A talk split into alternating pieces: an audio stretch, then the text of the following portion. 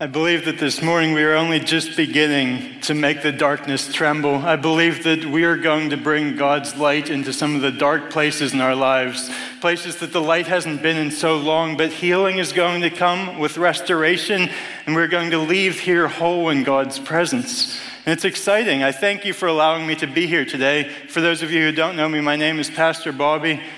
And I just ask that you join me in welcoming God into this place as we pray to you, Lord, speak through me, because we know that any wisdom I have is nothing compared to what you have, and your Spirit can speak life to us and hope. And I pray that you are here in the midst with us. I pray this all in your name. Amen. So, as I was thinking lately, I was thinking about some of the worst emotions we can face as human beings. And one of them, it might not be one that directly comes to our minds, but it's the feeling of missing out on something in life. I know when I was looking back to some of my younger years, when I was in seventh grade, I was actually the starting point guard of our middle school basketball team.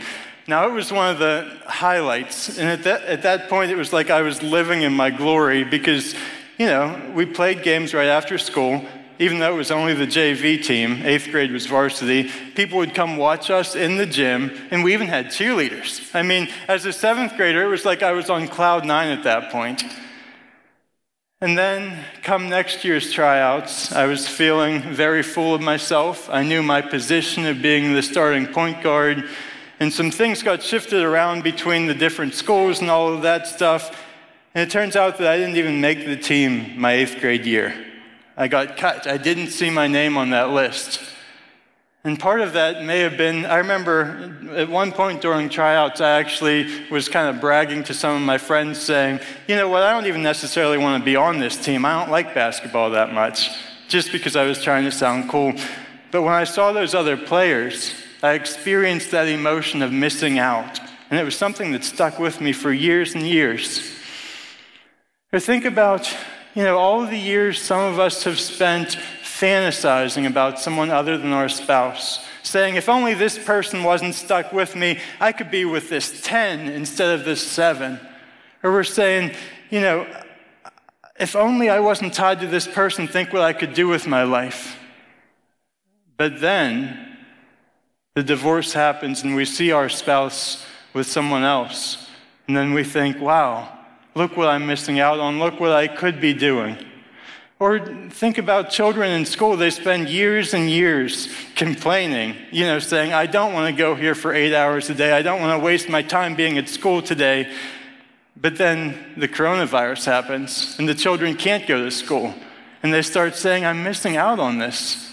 You know, I got bored at home very quickly after just a couple days. They're saying the food at school was actually pretty good. The teachers really did care about me, and they feel like they're missing out at that point. And this feeling of missing out is something that all of us could experience one day. But I'm hoping that none of us will ever experience it. Because in God's Word, Jesus tells us that not everyone who calls out to me, Lord, Lord, will enter the kingdom of heaven. And this is so much more severe than missing out on a basketball team or going to school. This is missing out on the kingdom of heaven. And the text tells us that uh, only those who actually do the will of my Father will enter. So we start thinking, like, what is the will of the Father? Okay, God, I got this. Love the Lord your God with all your heart, mind, soul, and strength. Love your neighbor as yourself. That's your will, right? It, it seems likely. But God wants something different from us because God created each of us to be a unique human being with different talents and abilities. So, yes, we are called to love the Lord, love our neighbor first and foremost. But then He has specific plans for our lives that nobody else can do other than us. And if we're not living within those plans, we're not truly living out His will for us in this life. You know, as much as we want to be doing everything we can to be a good Christian, we need to be in touch with God to be able to say, Is this what you actually want me to be doing? Because it's so very easy to just do what's popular in that moment. You know, I know that culture has popular things happening, but so does Christianity. Christianity kind of comes in trends, and we see what the bigger churches are doing, or we see what the cool worship leaders are doing, the cool pastors are doing, and we try and mimic those things oftentimes instead of mimicking the things that God wants us to do in our own lives. Because the text continues and tells us on Judgment Day, many will say to me, Lord, we prophesied in your name. Lord, we cast out demons in your name and even say, Lord, we perform many miracles in your name. And then I think that God's going to be saying, Did you really do those things in my name? Or were you doing them because someone told you to? Or were you doing those things because they were the popular thing to do at the time? It can be so easy to be like, Look at these wonderful things we did for you, God. But He's saying, Were they really for me? Was I really there in the midst when you were doing them? Because at the end of the day, we can do some remarkable Christian looking things without fully relying on God. If we want to explain this a little bit, if we look in Exodus and we see Pharaoh's magicians, they could be saying, Lord, look, we turned a staff into a snake, just like Moses. We could be saying, I turned the Nile into blood. Didn't you see that sign that I did? Or we could be saying, Lord, I produced frogs all over the land. You know, Pharaoh's magicians could say that on the day of judgment. They could be saying, Look, we did all of this stuff just like Moses. And Moses is one of the pillars of the faith.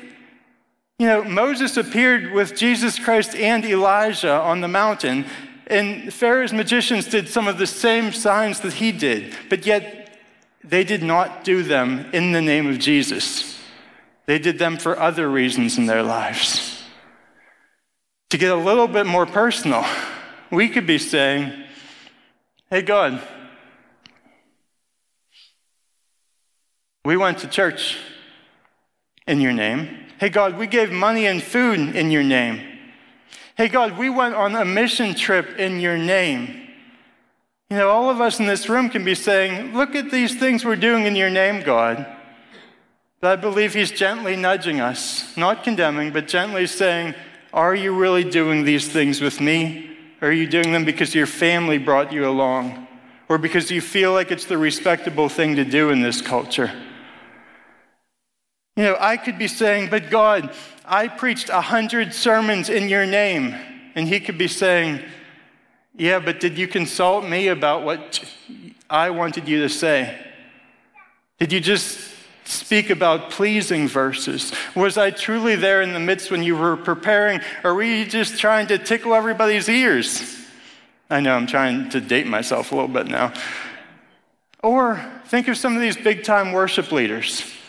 You know, they could be saying, Lord, we led thousands and even millions of people into worship each week. But the Lord could be saying, Yes, but did you spend time praying to me about what songs you were going to lead? Did you spend time praying about the people who would be with you? Or did you just sing these songs like a musician? Or in specifically my youth ministry context, and this isn't pointing anyone out, trust me. If anyone, it's pointing myself out. You know, we could be saying, Lord, I helped every Sunday night for two years straight. I did that in your name. Shouldn't that get me right into heaven? And God's saying, Was I really involved in your night? Or did you go and make it a social hour? Did you really seek me to find out which students needed your help? Or were you just there to get your volunteer hours in? You know, it's so easy to live this Christian life apart from God without truly relying on Him in all ways. And the problem is that one day we will all face our Lord. And we don't want Him to be saying that we did these things on our own. We want Him to be saying, Yes, you truly did do these things in my name. Because if we don't, the day will come when God will say, I never knew you. Get away from me, you who break God's law. And he's not going to say this angry. He's not going to be furious or frustrated with us, but God's going to be heartbroken, saying, I never got the chance to know you. I know every fiber of your being, I know every hair on your head, but you never came to me to start this relationship. And it's going to break God's heart, but He's going to say, Away from me, I never knew you. And I believe that that's why this earth looks the way that it does right now.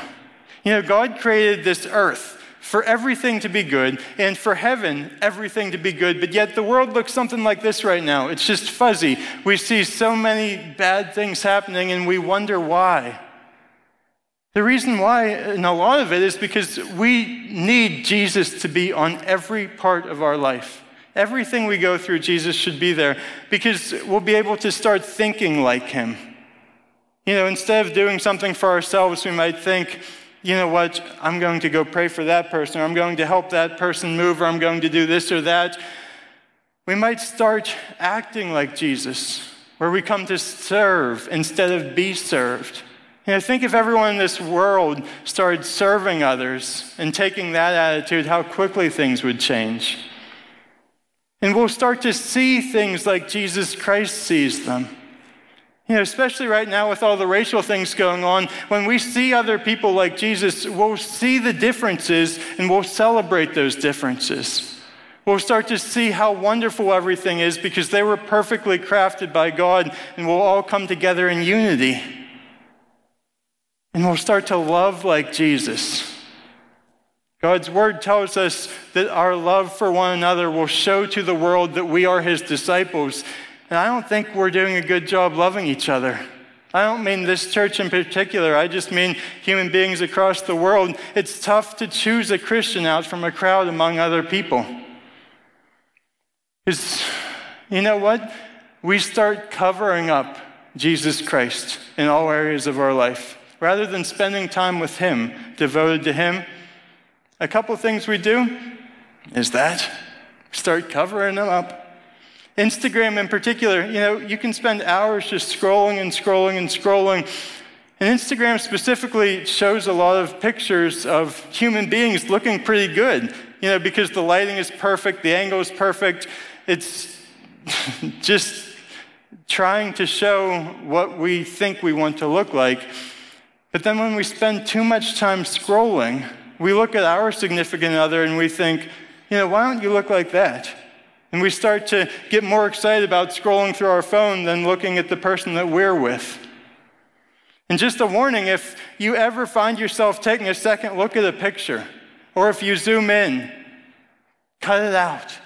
You know, you can hold on to that app and hit the big X in the corner and it will disappear forever because it's Better to enter eternal life Instagramless than enter judgment.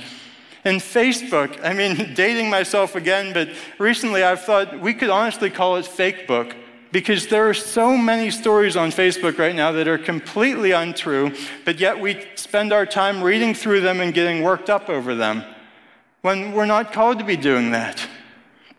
And if you're sitting there right now thinking, well, I don't use either of those two, so, you know, I must be doing pretty good keeping Jesus in all parts of my life. How many of us watch either of these stations? Now, hold on. Don't raise objections. I'm not saying anything bad about either particular one, but what I am saying is that they are designed to be divisive. Because even truthful stories on one of the platforms is written in a way that it puts the other platform down. We have such a divide within us right now, and it's just continually cultivated by the things that we're putting into us. We keep covering up Jesus Christ in our lives and putting in all of these other inputs so that we start thinking like the world wants us to think rather than thinking like Jesus Christ trained us to think. And one thing I need to mention to bring light to some of our dark places is that two out of three men, Christian men, two out of three Christian men admit to watching pornography at least once a month. And the number is rising with women. I know it's uncomfortable to talk about, but it damages ourselves, our relationship with God, it damages our families. It damages our children who might stumble upon the things we've been looking at. It damages our lines for generations and generations, all because we're doing this thing in secret and in hiding. And it doesn't just hurt that, but it hurts the actors who were involved. Because although the acts are real, all of the scenes and everything are so fake, but yet it leaves everybody involved in the process hurt. And then some of us, we talk about our jobs. We talk about how much we hate them and we spend so much time doing them every single week, and we feel like they pull us more and more away from Jesus. If it does, then, and if you don't feel like God has called you into the job that you have, start equipping yourself for something new. Because we don't have any excuse. Living in America, we have resource upon resource to try different things out. And if we feel like our job is pulling us away from God, it's better to enter eternal life poor than to be rich on this earth. Also, another factor that so many of us do is one second sports. Like, I'm not saying anything bad about sports, I love sports. But I play golf nine holes a week, okay? But even with just those nine holes, I can't tell you how many times I've been talking to a hospice patient at Redstone when I should be trying to hear what God's speaking to me, but yet I'm thinking about some of the golf shots I'm going to hit later that night, or I'm thinking about that good round that I played. And finally, sometimes we can think about our friends. And we can say, Lord, I know that they're bad. I know I shouldn't be around them, but I'm going to be the good one out of this friend group. Lord, I'm going to change them. And it just doesn't happen. We're called to be friends with non Christians, as Josh preached about a couple weeks ago. But we become the people we spend our time with. So if we're spending our time with bad people, we need to start finding some better friends. So we wonder why this earth looks like this because we use all these different things in life to cover up our time. And then at the end of the day, we might say, okay, now I'm going to read my Bible for 15 minutes and everything's going to be okay. Even though, even though we've been exposed to so many things layering on us throughout the day. And it just doesn't work that way. We need every part of our life to have to be Jesus Christ centered because that is where we'll find that fullness of life. Because we're truly all missing out. You know, not all of us in this room, but as a society as a whole, we're missing out. We're missing out on the life that Jesus Christ has for us right now. And a lot of times, you know, we might think, you know, I'm trying as a parent. I'm trying to do everything right for my kids, to have them involved in this and that. I'm trying hard to get them to church. We might say, I'm trying hard to read my Bible. I'm trying hard to do this and trying hard to do that. And the problem isn't that we're not trying hard enough. The problem is that we're not giving ourselves some time to pause and lean back to God and to say, I'm coming into your presence now. I want you to fill me. I want you to lead me. I want you to give me the thoughts that I should be thinking. A famous worship leader, Steffany Gretzinger, she said something I really like. She said that our authority on this earth is not in our push, it's not in how hard we try, but it's in our heart's position. It's about where our heart is positioned at as we're going about our lives. You know, is our heart positioned ahead of us so that we can get as much gain as possible selfishly? Or is our heart positioned with God so that we can look to this world and see others and love like He does? Now, in God's Word, He tells us, I love this. It's, one, it's a letter to one of the churches in Revelation. He says, I hold this against you. You have forsaken the love you had at first. Consider how far you have fallen. He's not saying, I hold this against you, you're not trying hard enough, but he's saying, You have forsaken the love you had at first. But that's not our death sentence. Because he says, Repent and do the things you did at first.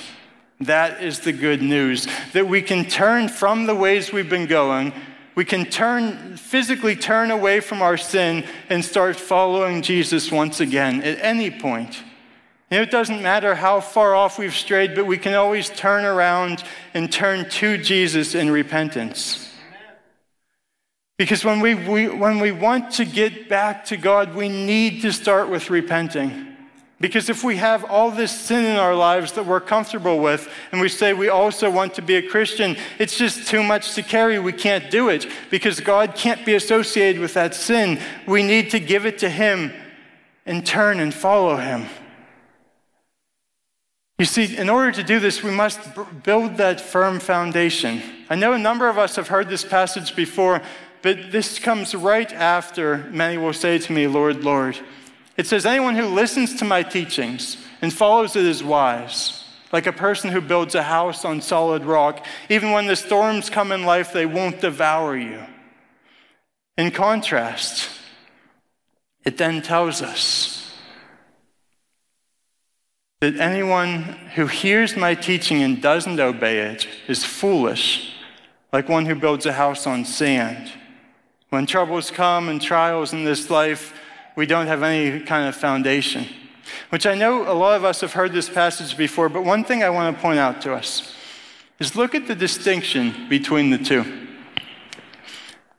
When we think of listening and hearing, you know, there's a big difference if you listen to a sermon this morning compared to you heard a sermon this morning. You know, think about a father telling his son to go out and take the garbage out.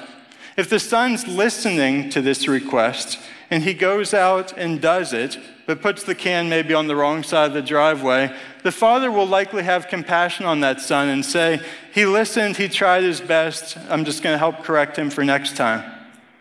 But say the father tells the son, I want you to take the trash out, and the kid says, Yeah, yeah, I heard you. And then later the kid you know, rushes out there and puts the can on the wrong side, then the dad's going to be mad because he wasn't really hearing what he was saying. And Jesus wants us to be listening to his teachings, not just hearing them. Because when we listen, look at the little wiggle room we get. Now, I'm not saying we don't need to follow God's laws, but to follow means to follow behind. Think of my little nephew Leo, who, who, he's a year and a half old. You know, tell, think if I tell him to follow me around this stage. You know, as he's following me, he might get distracted by a microphone cable. He might start beating on the drums. He might trip over his own feet. But at the end of the day, I'm going to be happy if he keeps following me like I asked him. And in our relationships with Jesus, there's going to be times when we trip on our own feet or we get distracted by something shiny in life, but we need to keep following Jesus. And we have that compassion from him. Whereas if we just hear his teaching, we either obey or we don't. It's firm words, but I love to see how the Word of God interacts with one another. And when Jesus had finished saying these things, the crowds were amazed at his teaching, for he taught with real authority, quite unlike their teachers of religious law. So we should want to follow what Jesus is saying because there's something different about when he speaks as opposed to when other people speak. There's something tangibly different about him. So when we see this, when we want to come back to God, we repent and then we remember.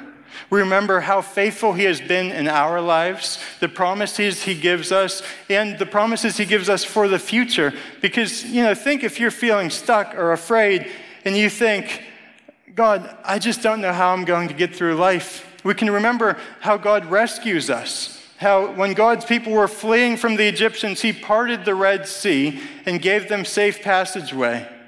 Or we could remember how God provides by those same Israelites. He provides food for them, manna, as they were wandering for those 40 years. Or we could remember how God stands with us as He stood by. You know, it's funny. There was one part of this sermon that I'm like, this is the easiest to remember because it's these three unique names. And for a second there, I forgot Shadrach, Meshach, and Abednego.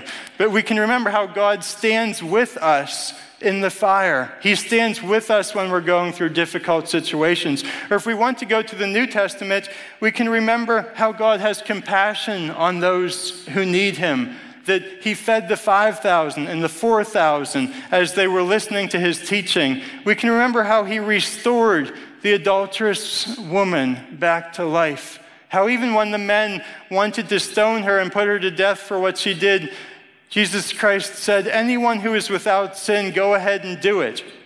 And when they all left, Jesus said, Neither do I condemn you. Go now and leave your life of sin.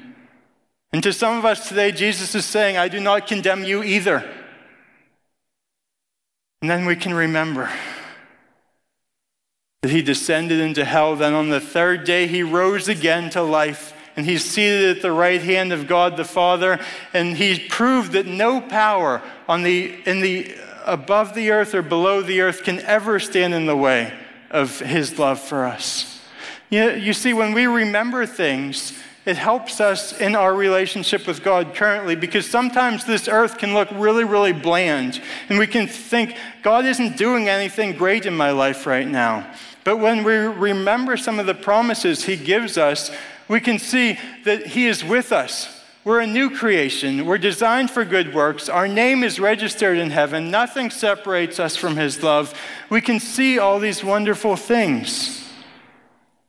I know one time I was on the golf course in high school and I had about a 12 foot putt, like from here to that microphone, to stay above where I should have been, to stay right at par.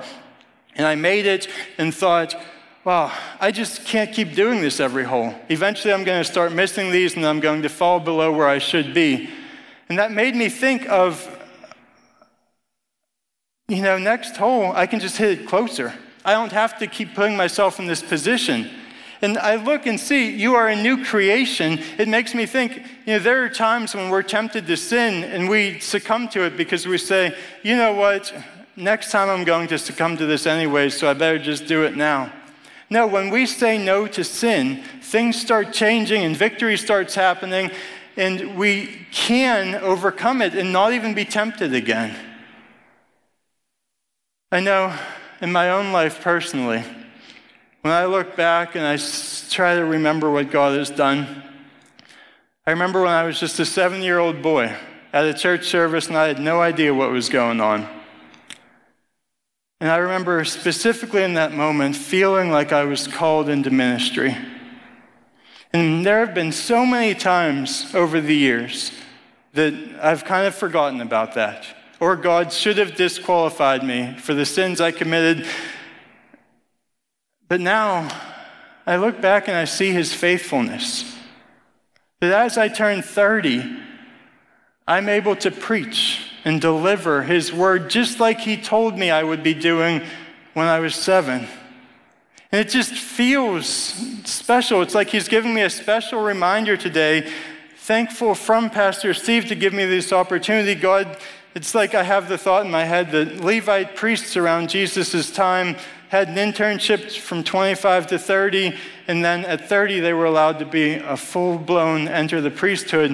And it just makes me think how like God is allowing me to preach as I turn 30, and it's just the most exciting thing that I give Him praise for because it's not from how I've lived my life, but it's from finally positioning myself with Him and letting Him go before me.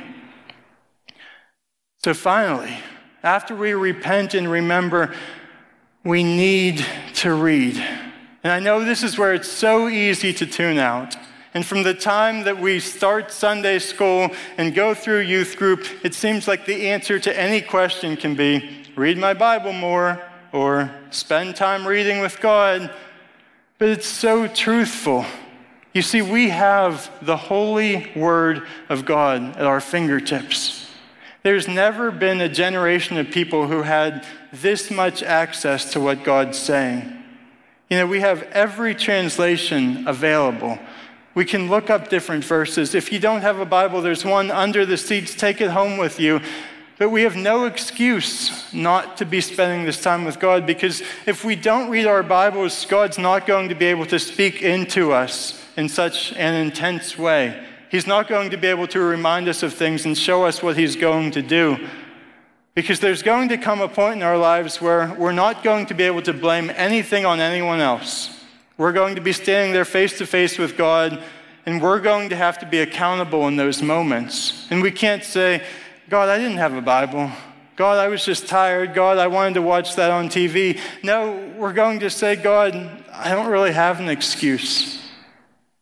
Now, it's thankful, I'm thankful that we have a merciful and forgiving God, but we need to spend time with Him. And one tip I'll leave us with for this is to set a sacred time. You know, because it can be so easy to think of all these different ways to study with God, but set a sacred time. And not just for reading our word, but set a, set a sacred time every single day to spend time repenting, remembering, and reading from His word. I don't care if it's 15 minutes. You know, set a time. Maybe you like to wake up early. From 6:15 to 6:30, you're with God. Then you'll handle life's responsibilities. Hopefully, at some point, we'd make it longer than that.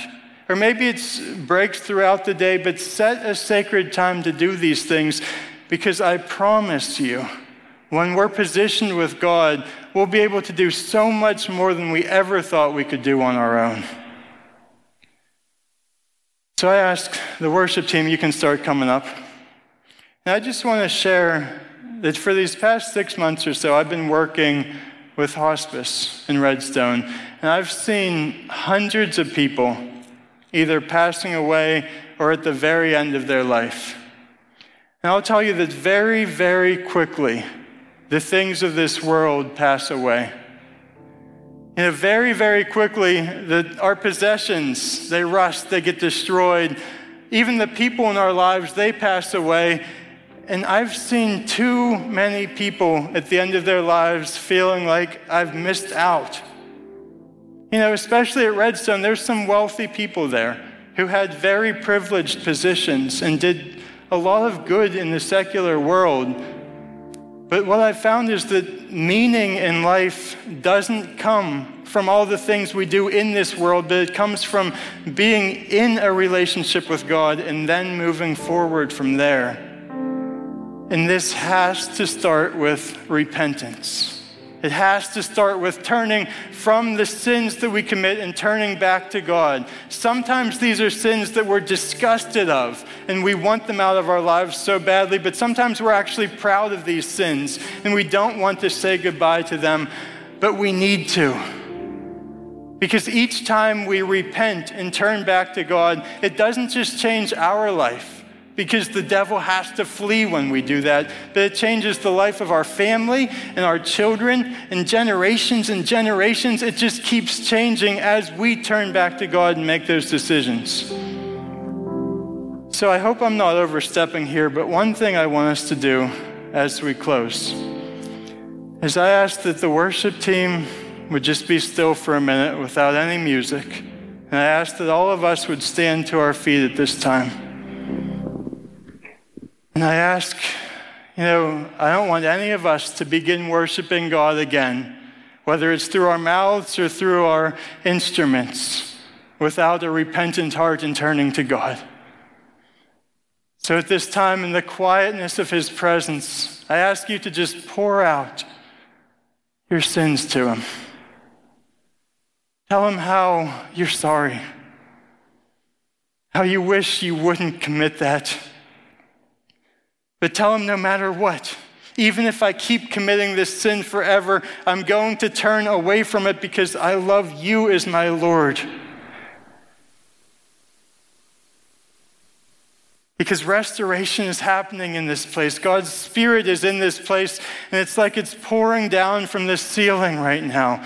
It's like God's presence is coming over us. And now, when you feel that repentant heart, go ahead and begin to worship as we head into this time, knowing that our lives are forever changed, knowing that our God is here in this place as we begin to worship Him, as we begin to make sounds with our voices and with our instruments that our lives are changed forever when we lean back into his arms, when we turn from our sins, and then we start following Jesus. So I invite us now to worship together in this place as a people with repentant hearts. I invite us to worship together.